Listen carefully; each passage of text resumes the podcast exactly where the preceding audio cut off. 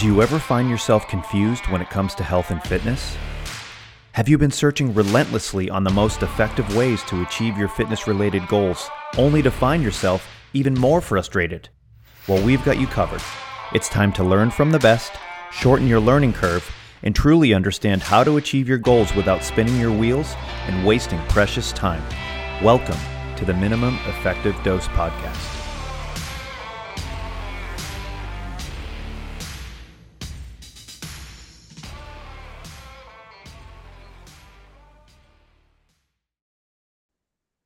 Welcome back to the Minimum Effective Dose Podcast. I am one of your co hosts, and my name is Mike Perry, and I'm here with Brett Jones. Brett, what's going on these days, my friend? How you doing, bud? Just busy, trying to keep all the plates spinning. Um, and the hours of meticulous research and thought that went into today's podcast has been keeping me very, very, very, very, very busy. Yeah. So you know what? I don't even want to talk about how many weeks I've been spending on on this topic. Um anyways, uh we're gonna we're gonna tell you what the topic is actually. Um and and it and it comes to to do with coaching. And I don't have a fancy like actual topic like subject line yet. I, we're just going to talk about coaching, but it's going to be as coaches, we have the opportunity to work with people of various skill levels. And if you've ever worked with athletes, and, and particularly younger athletes, middle school, high school, uh, you get an eclectic mix of individuals with various levels of athleticism, coordination, um, skill, uh, and you name it. And you know, I've I've always felt like if you can uh, make a positive impact on a, a younger athlete that maybe isn't the most coordinated or uh, athletic individual and you can you know get them to the point where they can you know be a little bit more aware of their body and just understand how to move and and maybe somewhat familiarize themselves with their own body. I think that's in, uh, very very impactful and and those are the ones that need the coaching right? It's it's not the the genetically gifted people and and and those people tend to have it a little bit easier but i think what we we really forget about is is um who really needs coaching? And it's usually the people that don't have the skill set or the knowledge to do something on their own. And that's the point of hiring a coach. And um and and that's really what we're going to be talking about. But uh I think we're going to start with um you know working with that that individual that maybe isn't the most athletically gifted person and uh you know how do we start how do we work with those people so so brett i mean you've been doing this longer than i have um you know, as far as coaching goes, um, you know, you have worked with very, very high level individuals. Um, you know, those are the the individuals that we we refer to as never couldn't. um, yeah. You know, you tell them to do something, and if they can't do it right away, they're going to do it way faster than you probably ever thought you could do it. Um, and uh, they're a little bit easier to work with, but it's those ones that maybe I don't want to say never could, but man, it makes it movement for them is a challenge. Yeah, and uh, I uh, for me it starts right away with uh, doing something like a movement screen and setting a baseline for how the person moves. Um, you can you can you can start picking up on some genetically gifted movers uh, as you start going through something like a movement screen, uh, and you can pick up on people that are going to be a little bit of a challenge. Um, you know, if you say take the dowel and place it on top of your head with your elbows at 90 degrees and they've got it pointing front to back rather than side to side. Um, or you say lift your right leg they lift their left. Um, you know you start picking up on some things that okay there's there's a little different interpretation of uh, of this movement happening. I need to provide a little bit more clarity. I need to work with this individual uh, and when you start picking up on the idea that somebody's going to struggle a little bit from a, a, a movement standpoint, patience. Don't, you know, it's not wrong. It's, hey, you know, that that was in you know, like if you're doing the hurdle step and you say, okay, step over the string with your right leg and they use their left, just make a note of that in your head and go ahead and score the left hurdle step. Yeah, yeah exactly. you, you don't need to say anything, right? Uh, then tell them to do it with the other side. Um, don't say, well, well, now you can do it the way I told you to. Yeah. Um, you know, don't be a jerk. Um, I don't know about anybody else on the podcast, you or anybody listening, but uh, I don't enjoy being made to feel like I missed something or you know that I was uh, you know wrong or whatever. So that's when you start breaking out your patience. Uh, you know you're probably going to have to explain things um, a, a, little bit. See if they do better with a demo. So if you start using verbal explanations and it's just kind of not coming across quite quite quite right, go with a go with a demonstration. Hey, I want you to step over with this leg and come on back um, and see if that doesn't start uh, really cleaning things up because um, you know there are kinesthetic movers there are visual learners and and you know the learning category thing uh, some people really they grab hold of that a little too strongly we are all a mix of kinesthetic visual and uh, and processing sort, sort of learning um, uh, strategies it, it's a mix. It's not one. Um, although somebody may be, um, I I'm really good visually. If I can see somebody do something, there's a there's a chance I'm going to be able to replicate it pretty quickly. Um, chance, not, not that it's always going to happen, but there's a chance. Uh, when people send me written descriptions, I I actually kind of really struggle with with written descriptions, and it's why I think from a writing standpoint, I'm actually really good at doing written descriptions of exercises because I've got to put it in a way that I can understand what I'm asking the person to do, and I struggle with with written descriptions. So I, I think that that's that's the entry point for me, where we start to really look at who who do we have in front of us, and wh- how are they moving, how are they processing the information, and then I can run with it from there. Yeah, no, absolutely, and I, I think you're right. You know, the movement screen um, yes, we are trying to capture information from those seven patterns, but um, if you really um, kind of step back and take a little bit, you know, just I don't want to say deeper look, but just you know, if you kind of step back and not focus just on movement, just but focus on their overall, um, you know, their overall presence and what they look like when they move around. Um, you know, you can tell a lot about people even just watching them get up and down off the ground. I mean, there's there's if you're really paying attention, I mean you know not to get too in depth but like one of the things that i've always i always pay attention to is when someone walks through the door are they shuffling side to side when they walk or are they walking sort of forward and back and smoothly because you know what? I mean watching someone walk is a movement screen and and i don't have the data to prove it but i will say this the people that are walking with an actual you know hip extension and flexion and it looks rhythmic and there's a little bit of body turn versus people that shuffle side to side and they look like a statue um you know there's there's some stuff going on there right? I mean if if your lack of movement is that apparent and gait then uh i'm not saying that your movement screen is going to be bad but i mean it's it's usually not indication if you your your method of you know your method of walking around is a side to side shuffle versus a you know walk. And and and to be honest i can i can really tell a lot by by how someone walks. And and uh also it's interesting when i have clients that i've worked with for a very long time i can like watching them walk in i can tell if they're tired I can tell if you know they something's bothering them because I know all of their little you know their little quirks. But I mean, when when you've worked with clients for 10, 12, 14 years, you kind you know their you know their baseline, right? And you can tell. You can even tell, like, oh man, you were up late last night. Yeah, I, you know, I had to work or something like that. So the movement screen is yes, it's part of the you know, I mean, the FMS.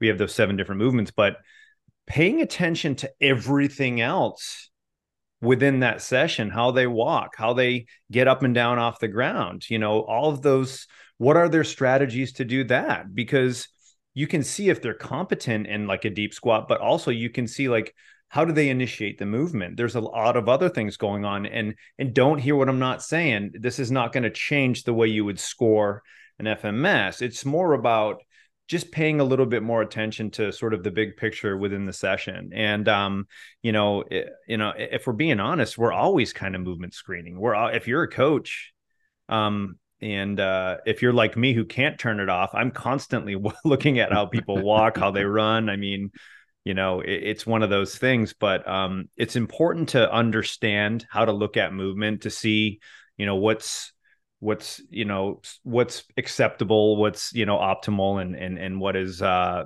I don't want to say dysfunctional because that's not a uh, a great word to be using, but I think it's important to have that sort of baseline and just to pay attention to yes, their movement patterns, but I would say their the fluidity within their transitions, I think is something to pay a huge attention to. Definitely. Um, one more uh, 30,000 foot view thing as you start to work with people and you you maybe start to identify somebody as a never couldn't skilled mover things come easily versus somebody for whom learning movement skill related things has been a challenge. The person that never couldn't may not be that open to coaching because they've had so little of it right? So they are uh, you you correct them on something, they're like, "Whoa, hang on, this is new." Usually, whenever I do something, somebody just says, well, "Wow, that's really good," and we move on to the next thing. So that that person that never couldn't might be a more challenging coaching situation from that standpoint of them accepting coaching. The person that has had some struggles uh, in learning movement, um, you know, that person, uh, there's going to be a lot of confidence things that we need to work through. Um, you're you're really going to want to avoid uh, any like any negativity. Like uh, you know, you you want to keep that coaching in the positive. You know, hey, that that was that was really good. Let's just see if we can tune up this one little thing. And uh, boy, you know, really really nice effort there. Compliment sandwich. Make sure that you're keeping things nice and positive because the that person that has struggled their actually their their kickback on you is it couldn't have been good. I, I've never done anything right in my life, so and movement wise, so the, it couldn't have been good. Mm-hmm. So I don't believe what you're telling me. So you know, sometimes you actually have to video and say, "Look, yeah. it's really good. You did like, it. you did it. Like it, a little, and and that sort of building that confidence off the start will help you from a coaching standpoint with that person that's going to be a little bit more of a challenge. Um, and you know, there are things I I am okay at swinging Indian clubs uh, at this point. I've had a few years of practice in, and I still I still see myself on video and go, oh God, Jones, come on, just what? How how did you miss that? Like uh, you need to sharpen this up. Um, but boy, working with Dr. Thomas initially and learning how to swing Indian clubs, um, I wish I had video. Um, and we would get to the point in sessions where he would be trying to keep helping me try to learn like something like the front hand lead and movement number three. And um, and he would kind of be th- kind of thinking of how else he could say this to me to help me get it. And I would have to stop him and go, Doc, I got it. I don't got it right now, but I got it. Like it's going to happen. Just it's give me a happen. chance to practice. And I think as a coach, that's one of the other things to to think about. Um, it, when you start into a session with somebody and the first time you've worked with them, and it's their first five kettlebell swings of the day, don't pounce. Maybe let them get into the second set before you really start making a, a judgment on their swing. They could have been nervous. They could have been tired. They may not have been warmed up quite enough. Like the second set might look really different yeah. And so as coaches, we have a tendency to pounce. You know, the first rep is off and ah, you know, you're jumping yeah. on the person trying to give them something to fix. Hang on. Let's let's get one or two, maybe a third set in. Let's see what happens when we grease the wheels a little bit, and uh, and then maybe the real issue will will reveal itself, knowing that we've already taken the movement issues off the table with the screen. Anyway, that was just a quick aside to. Uh, yeah, absolutely, and you know, I think I think too is is when we work with individuals that are you know veering in skill. You know, I always go back to I always think about um, you know the greatest opportunity to make an impact. And uh, look, it's great working with high level athletes, and uh, you can absolutely, as a strength and conditioning coach, have a, an enormous impact on naturally gifted athletes that have been you know that have put in the work that have been fortunate enough to make it to the highest level. And and and I've been very lucky to be able to train people from you know high schoolish and and watch them sort of thrive and grow all the way up into professional athletes. And you know that's that's few and far between. But um you know I I got to tell you some of the greatest sort of stories and moments I've had in coaching is when I was able to help um, younger non-athletic kids have those aha moments. And uh, you know i remember there was a there was a young kid that was uh, training at our gym for the longest time really really nice kid. Um, not super super athletic but just a sweet sweet nice kid that always tried really really hard. And man for the longest time we couldn't get this kid to skip. And uh, eventually it sort of happened one day and like the whole gym just like exploded. And they were like yes you did it. You skipped. And it was like yes it was kind of funny and it was lighthearted but like it was so cool to see this kid and you should have seen this kid. He was you would have thought he just won MVP of the Super Bowl, man. He just learned how to skip. And but that's how important it is, right? That's how important um understanding your clients because you know you get a a naturally athletic athletically gifted kid, you know, and both parents were like, you know, D1 athletes. Like skipping is like it's like walking. It's not even it's not even a challenge, but you get someone else that you know maybe neither of their parents did any type of sports and and therefore because they didn't do a lot of sports maybe as kids they didn't have a lot of play and when you don't have a lot of play you don't have a lot of exposure to different movements and different sports and different skills and different environments and yeah, those those because of the lack of games and whatnot um, you don't have experience catching, throwing, and just just moving your body in space. And well, guess what happens? Those kids they they tend not to like movement because it was hard for them. And then down the road, it gets even harder because they didn't have the opportunity to develop those skills as a young kid because maybe they just didn't have the opportunity to get exposed. And and that's the hard part. But you know, eh, down the road, maybe at when they're at that point, maybe it's in middle school or high school where they decided, yeah, I need to do something athletically that is where a coach can make a huge impact. And that is where a skilled coach has to use their toolboxes or their tools in their toolbox rather to get you know this individual starting to move um, you know as optimally as possible because um, that can be a challenge when you work with someone that really has never done anything. But if you have the patience and the skill set and the the knowledge to progress them over time you can literally change their life Absolutely. One thing I want to throw in here, and uh, in particular with kids who might struggle with uh, ball uh, sports, any sort of ball related sport, whether that's um, football, softball, baseball, basketball, anything throwing, catching, stuff like that. You might have a visual issue. They they it's when you when you lack convergence and you have some visual some visual issues, it's really surprising when the ball shows up yeah. Because yeah. you haven't been able to, to track it visually.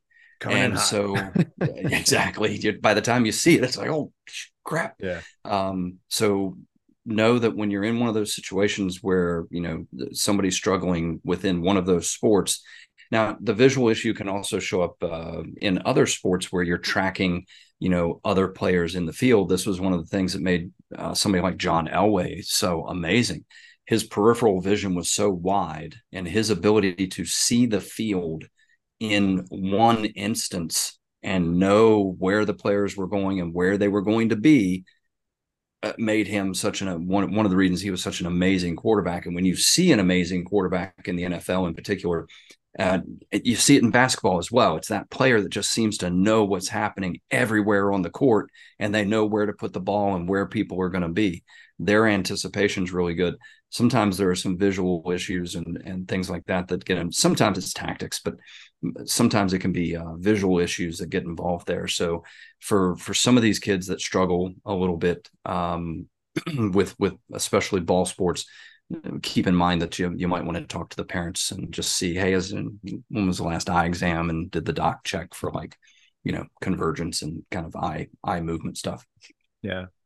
No, no. I, again, there's there's there's multiple factors, and, and I think you know with Brett bringing that up, um, you know, look, kids are going to develop at different rates, and they're going to acquire skill at different rates, and and yes, absolutely, a lot of that is genetic. Um, and and and I think what Brett's really saying is, hey, look, if if you see that there's there's coordination issues or you know throwing and catching, and they don't ever seem to improve, there there could be some other stuff going on, right? And and and that's that's where you have to like you know go go see an optometrist and see what's going on there, or um, again, it's just a lot of the times it's just stepping back and looking at the big picture, and if you see something that is not improving like you have to almost step back and go like what else could it be could it be this or this or this or you know because um depending on the situation it could be a, a you know a bazillion different things but um you know um it's just important to understand that you know, as a coach, sometimes we have to step back a little bit and go, hmm, maybe this is out of my scope, and maybe they need the the expertise of uh, another professional. In which, if I can just recognize that something is off,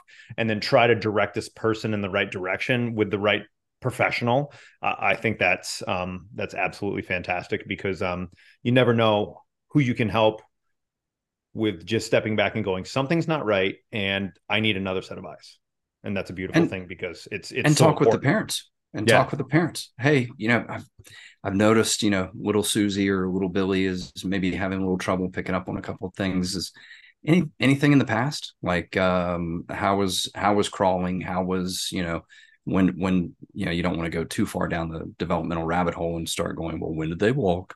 Uh, but a couple of leading questions as far as you, you know, how how was crawling? How was all this stuff? Uh, you know, what sports or what have they done in the past? And you know, things things like that um, can can can help you uh, pick up on a, on a few things as well. So, um, but yeah, from the from the coaching, so we've kind of laid out this thirty thousand foot view of all of these things that uh, could be involved in getting started with somebody. Um, you know, once the rubber hits the road and it's time to coach.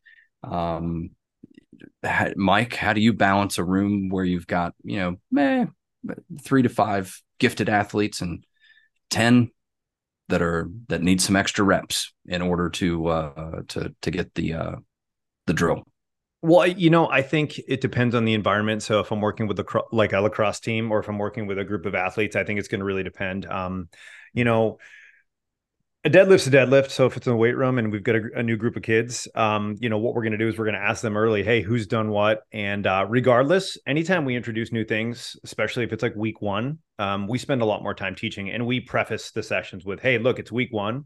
We're going to spend a lot of time going over the the basics. We're going to spend a lot of time teaching and explain to them, hey, normally we would do, you know, four by five on our deadlifts, but because we're spending a lot more extra time today, you may only get two by five or three by five on this. So um, I, I think the big thing is just really, um, you know, focusing on uh, teaching the basics, showing the entire room the basics of it, and then uh, then you're coaching. And then what I try to do is if I have a group of kids and I'm trying to teach them the deadlift, that's the only thing I'm going to teach them for that 20 or 30 minutes, right? Just the basics. And is it going to be perfect on day one with 10 or 12 kids? No, it's not going to be perfect. It needs to be safe and effective uh, for day one. That's it doesn't need to be perfect. And you know, it, listen, these kids are hopefully resilient enough that if their back moves a little bit in their deadlift, you know, their spine's not going to explode because if, if if that's the case, then they have other they have other issues. But you know, for me, I, I think of it as a workshop. Anytime I have a movement like that, that is, you know, is pretty um pretty challenging. Um, I will absolutely uh, break it down and spend a little bit more time and almost teach it like a workshop. Uh, it just for me that seems to help. Um, and and I'll give them a bunch of different types of cues. You know, for, for some people, uh, I'll have them touch their butt to the wall to, to feel the hinge. Um, for others, I'll use the the flashlight cue that I use when I'm teaching people how to hinge.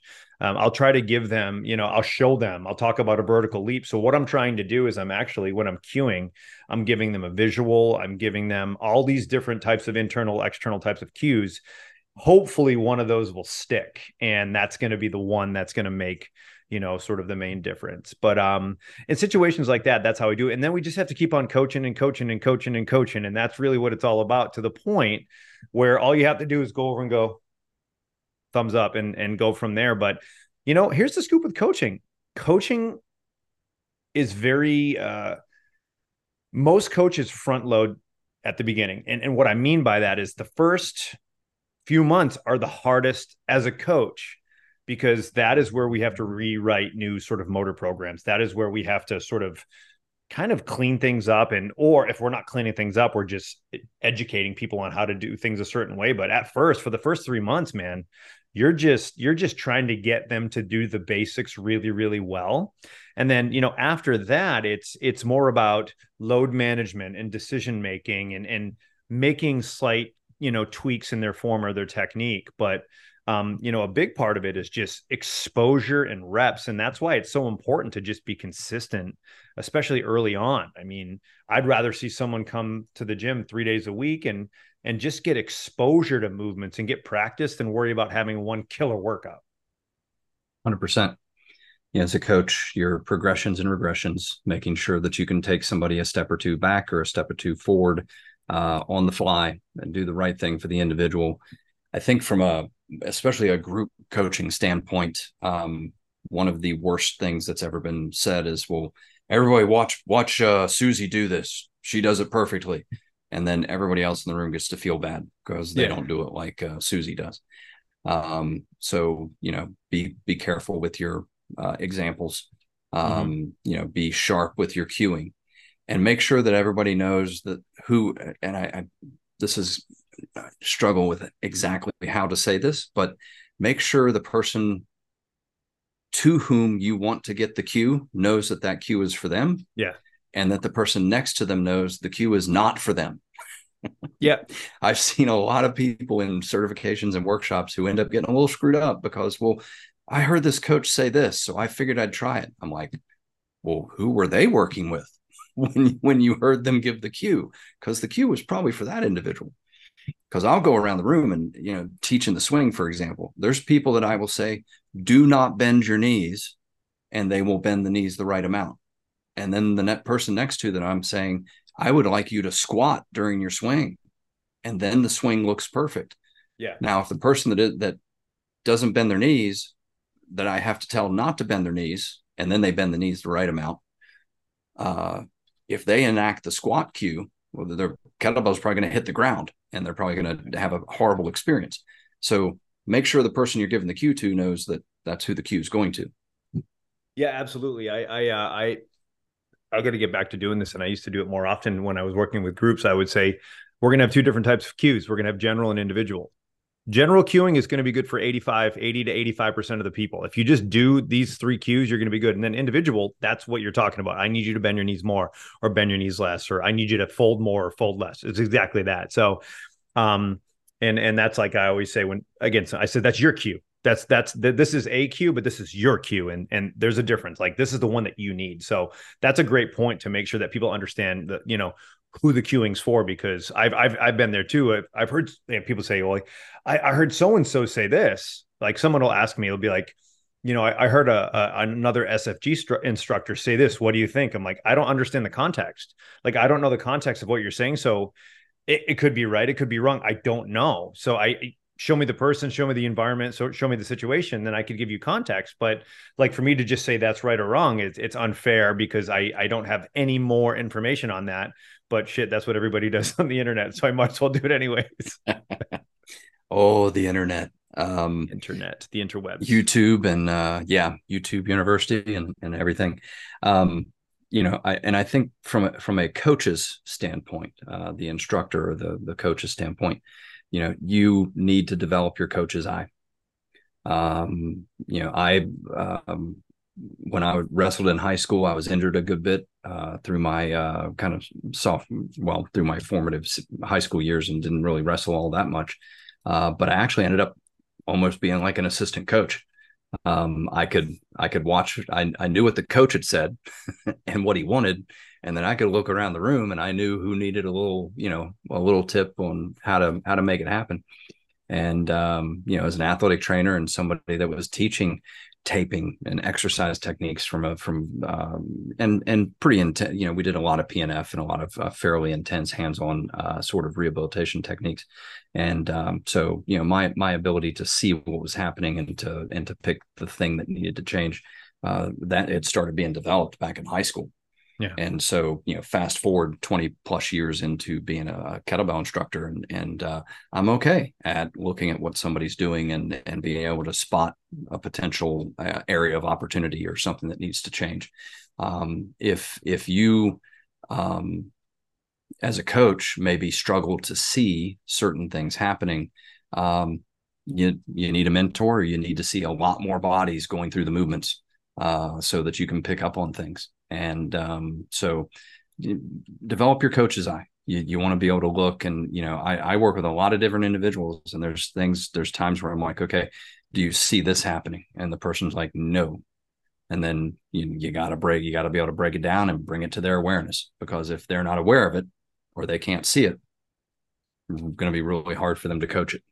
Absolutely. Absolutely. And, uh, you know, to kind of change gears a little bit, um, please, we, we we've got the genetically gifted athletes, um, and we've talked about this a little bit. They're the ones that never couldn't. Um, you know, those are the ones that pick the right parents, right? We always kind of joke about that, but a lot of the times, you know, like like for me, man, I'm a I'm a 43 year old bald five foot nine guy. Like I'm not going to be in the NBA ever. Like it's just not going to happen. So, you know, if you want to be six five, you got to pick the right parents, and and obviously we don't have the uh, the opportunity to do so. But I mean, you you kind of see it, right? You see how genes play a role, and uh, you know, you look at um, some of the athletes and, and the families of athletes out there. You look at like obviously being a Patriots guy, Rob Gronkowski and his whole entire family, all of his brothers were in the NFL. Like, don't tell me that genetics don't play a role. All these guys were monsters. Or you look at like in the world of lacrosse, um, the Kirst brothers and the Kavanagh brothers, like they're these are like families of of of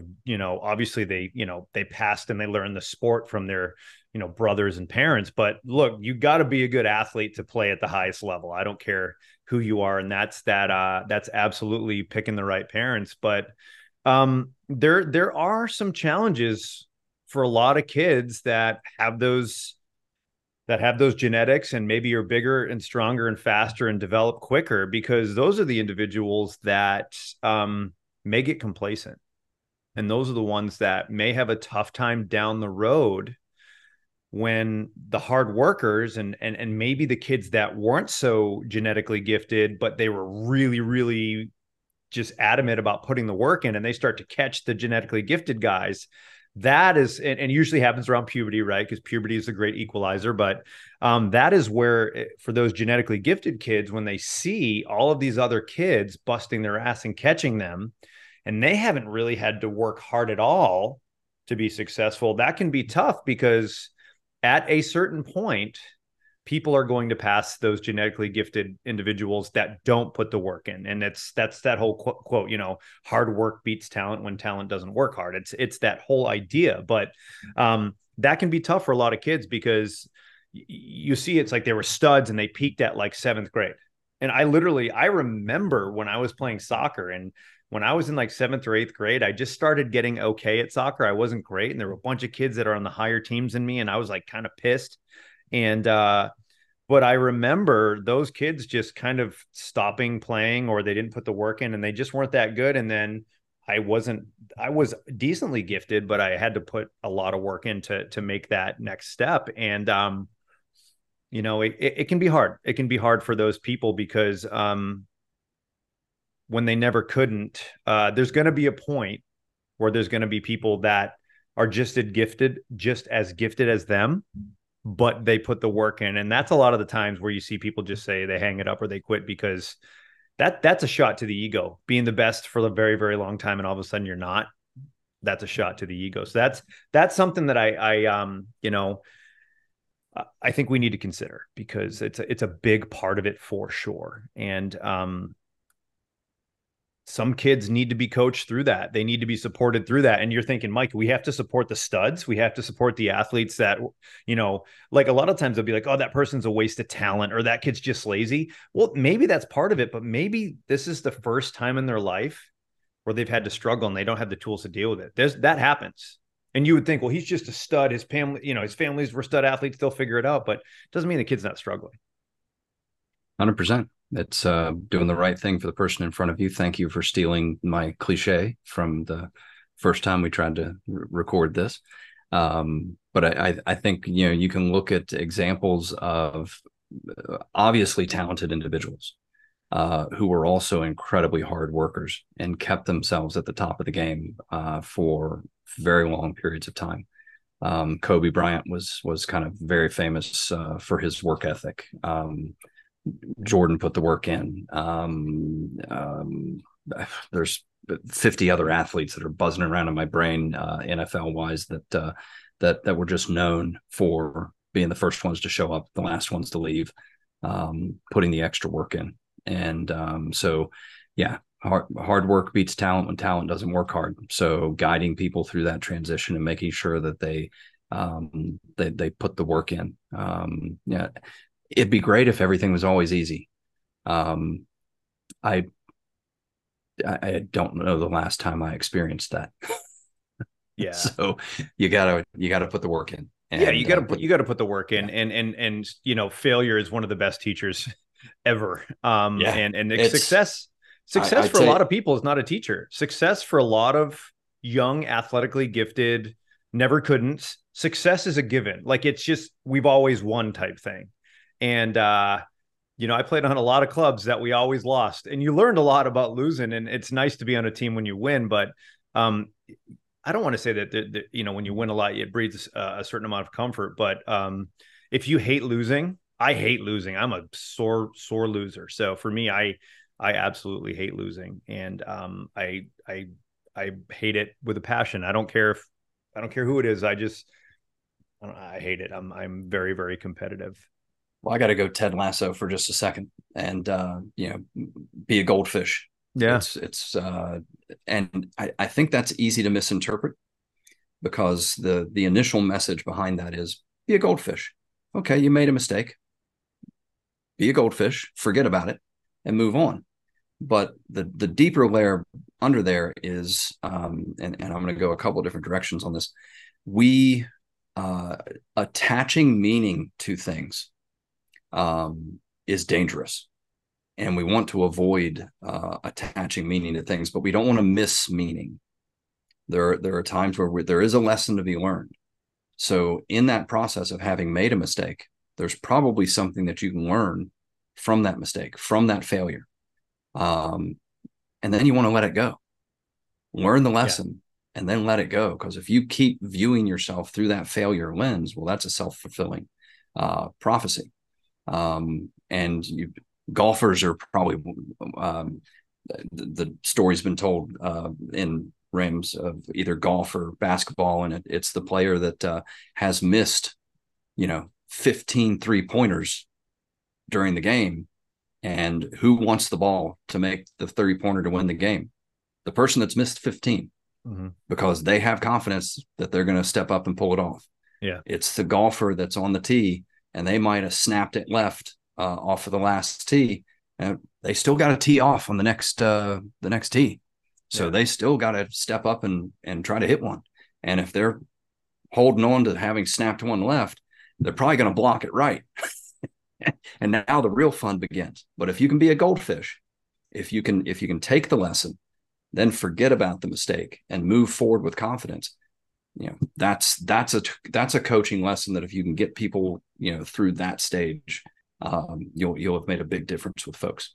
Yeah absolutely. No I, I think the confidence is a huge part of it. And and i would say you know to kind of put a bow in this whole conversation i think um you know when we're looking at developing athletes i think we need to really look at every component of that individual. Um, obviously the physical aspects of a strength and conditioning coach we look at movement right? We look at uh, load management and all that other stuff. But um, you know I, I, think when it comes to being a coach if you really really care um, you're gonna you're gonna know what makes that athlete tick and you're gonna know when to you know when to when to pump them up and when to cool them down when to talk them off a ledge when to say the right thing well hopefully say the right thing. But you know i think for me coaching is not just uh, about drilling. It's about having the opportunity to impact someone and and whatever that vehicle is whether it's weightlifting or or or sports or whatever it's just simply a vehicle to to help an individual. And um that's what coaching is all about because look we, we coach because we want to help and we want to impact. Um I don't I haven't yet to find anybody that said one of the reasons why I want to be a coach is so I can make millions and millions of dollars. It's just simply not that. I mean, look, someone wants to, you know, sponsor our podcast, uh, that'd be fantastic. But um, but we coach because we care and we know that we can make an impact and uh, we love it. And uh, that's a that's a big reason why we coach. And and I would say this: look, um, all athletes need coaches, uh, and but most of the times it's going to be for very very different reasons you know? Sometimes it's that unathletic kid that just needs uh, exposure and he needs someone to believe in them. And sometimes it's that uh, super super athletic kid that um, you know maybe uh, has to dial things down a little bit and refocus and and uh, maybe they need to just slow down and maybe they need to focus on other aspects like the IQ of the game or you know the mental preparation or nutrition. There's always aspects to focus on and uh and I think as a coach what we need to do is try to figure out how we can help and do our best to support those athletes through their careers or through our relationships with them. So, um, yeah, that that's coaching in a nutshell. And uh, you know, we all need coaches for sure. And um, Yeah. Anything? Uh, any any wise words you want to leave us with, Mister Jones? Counting Crows. That positive reference? that that positive impact. That's it. Um, I, I, think that um, you know the, the there's a um, scene in the third season of Ted Lasso where the the writer uh, Trent Crimm uh, is very excited because he's like it's going to work, and Ted's like, "What do you mean?" It's like a thousand imperceptible little things that you've done over the last few years are going it's all coming together. Like you you want to be that person that um, you know j- drives a, a positive um, situation. And that positive impact will uh, you know coaches have a, an opportunity to influence hundreds and then those hundreds will influence hundreds uh, and so it is it is a, a, an honor and an opportunity uh, to be, to be a coach and to be somebody that can pass on um, the the knowledge, the information, and the the positive message. Absolutely. Well, we're gonna we're gonna leave it at that. Thank you for that, Brett. Appreciate it.